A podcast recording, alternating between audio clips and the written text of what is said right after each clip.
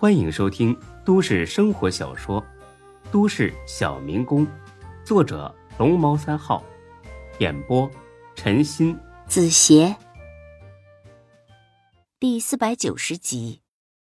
才哥也很是担忧，自从开了夏之店后，总体的利润就一落千丈，只能靠那俩店的利润勉强维持各种开销。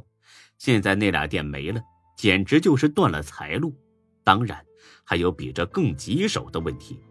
那俩店一共有十几个员工，这些员工该如何安置呢？新老板会继续用他们吗？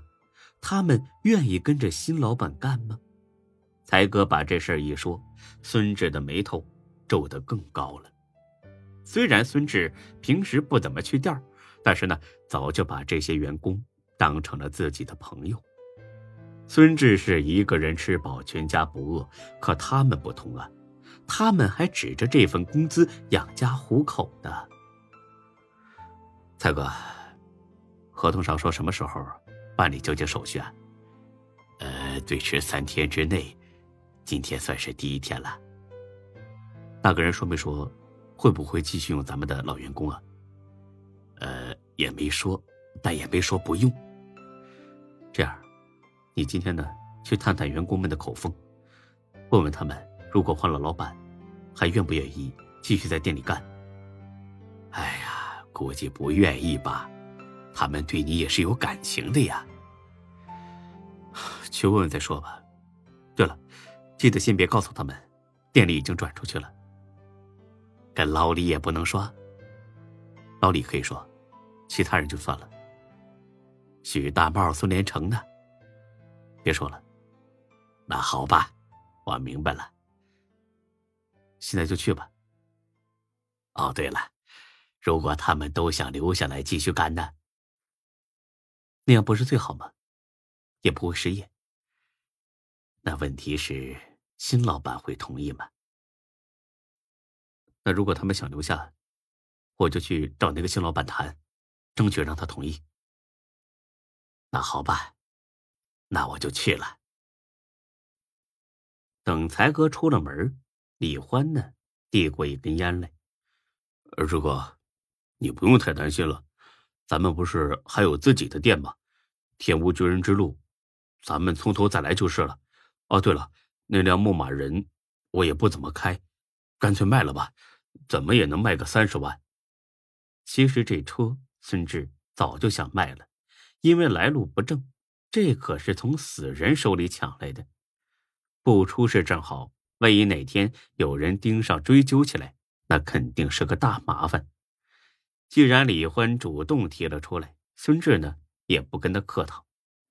行，等缓过来，我送你们两口子一辆新车。行，志哥，我等着。那你下楼帮忙吧。好像也没什么忙可以帮的哈。呃，我想去看看，搞个什么活动，看看能不能吸引到顾客。行，去吧。这李焕一走，屋里边就只剩下孙志和张二狗了。孙志呢，抽了口烟，没动静。一瞧，这烟都灭了。孙志不由得冒出一股无名火来。这他娘的真是背到家了，喝凉水都塞牙呀！孙志气呼呼的把烟往地上一摔。妈的，老天爷这是打算玩死我呀！张二狗倒是比之前淡定了许多。孙志啊，这是一个甩掉那些老员工的好机会呀！孙志愣了一下，很不悦的看了张二狗一眼。在你眼里，我就是这种人吗？哎呀，你别误会呀，我不是说你势利，如果你真那样，也不可能收留我呀。你知道就好，这种话别再说了，让人听见多不好啊。不，我必须得说，你还来劲儿了你啊？你再说，你信不信我第一个把你赶回庙里去？那我也得说，你行。我倒要听听，你能说出什么大道理来。很简单，你给他们开的工资太高了，高的有点夸张了。高工资才能激发他们的工作积极性，这没什么大不了的，多劳多得，你明白吗？不是啊，孙志，这是你一厢情愿的做法，他们只会觉得自己就该拿这么多，不会觉得是你讲情义。还有，你从一开始就定下这么高的工资标准，以后呢，还怎么发展壮大呀？到时候利润都不够发工资的，你信不信？其实这话夏兰曾经跟孙志说过。而且他说的更直接，夏兰说：“这样的工资分配制度会严重制约长远的发展。小打小闹可以，想壮大规模那是不切实际的。”孙志以为夏兰只是随便说说，因此呢，也就是随便听了听。再加上夏兰的本意也不是要降低员工的工资，只是就事论事所以到后来呢，也就不了了之了。今天张二狗又提起这件事儿，孙志不免得好好思量一下。别的他不是很清楚，但是他知道当初第一个店的利润情况，扣除所有开销之后，能进孙志口袋的钱只有八千多一点。孙志当时很满足，因为这是孙志毕业后的第一份工作。绝大多数和他一起毕业的同学只能赚到他的一半，但是他也知道。当时才哥和刘丹的工资都是六千多，只比他这个当老板的少一千块，而和他俩从事同样工作的人，雇佣价格也就在四千，甚至是三千五，再加上厨师、服务员每个人都能领到高于市场价五百到八百左右的工资，光是这一个小店算下来，孙志就要比市场价多支出将近一万块，这一万块。原本都该进他的腰包，照这个比例算下去，前段时间手底下四家火锅店火力全开的时候，孙志每月在人工上就要多支出五六万块钱。员工是高兴了，但是孙志手里的钱却少了，能用来投资的钱也就少了。这样呢，就陷入一个恶性循环，员工们都成了老板，而孙志反倒成了给他们打工的了。凭孙志的脑瓜子，很快就能看出张二狗是对的。但是，孙志心底的妇人之仁又在作怪，他不可能甩掉这些老员工。是，账是这么算的。但是，只要他们还愿意跟着我，我就不能不管。他们呐，不会跟着你了。哼，我不信。不信呐，你等着瞧吧。我劝你呀，提前有个心理准备，省得到时候受不了。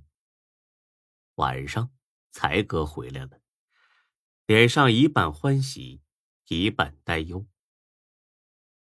他们怎么说？是不是都想继续跟着我干？才哥尴尬的笑了几声。呃，除了孙连成和老李、张姐之外，呃，没人这么想了。孙志一愣，心里边跟打翻了五味瓶一样。他自诩是天底下打着灯笼都难找的好老板，员工为什么这么无情呢？太伤人了。他们，他们肯定是在跟你开玩笑。我也希望是这样。但是他们真没开玩笑。孙志看了一眼坐在边上一脸淡定的张二狗，是不是你搞的鬼？是不是跟他们说我的坏话了？哎，冤枉啊！我今天压根没出门，我想搞鬼也没机会。那你怎么一开始就认定他们不愿意继续跟我干了？我告诉过你了，你给的工资越高，他们越觉得自己是个人才，是个宝贝。现在你走了，可是店没黄啊，人家可以继续上班，继续赚钱。所以为什么要追随你呢？好吧，看来是我自作多情了。哎呀，你也不用生气，很快他们就会知道你才是最好的老板了。为什么？因为新老板呢，绝对不会像你一样傻乎乎的给他们开这么高的工资。这一点，孙志倒是没想到。那他们再来投奔我怎么办呢？张二狗。很严肃的盯着孙志，你觉得该怎么办呢？本集播讲完毕，谢谢您的收听，欢迎关注主播更多作品。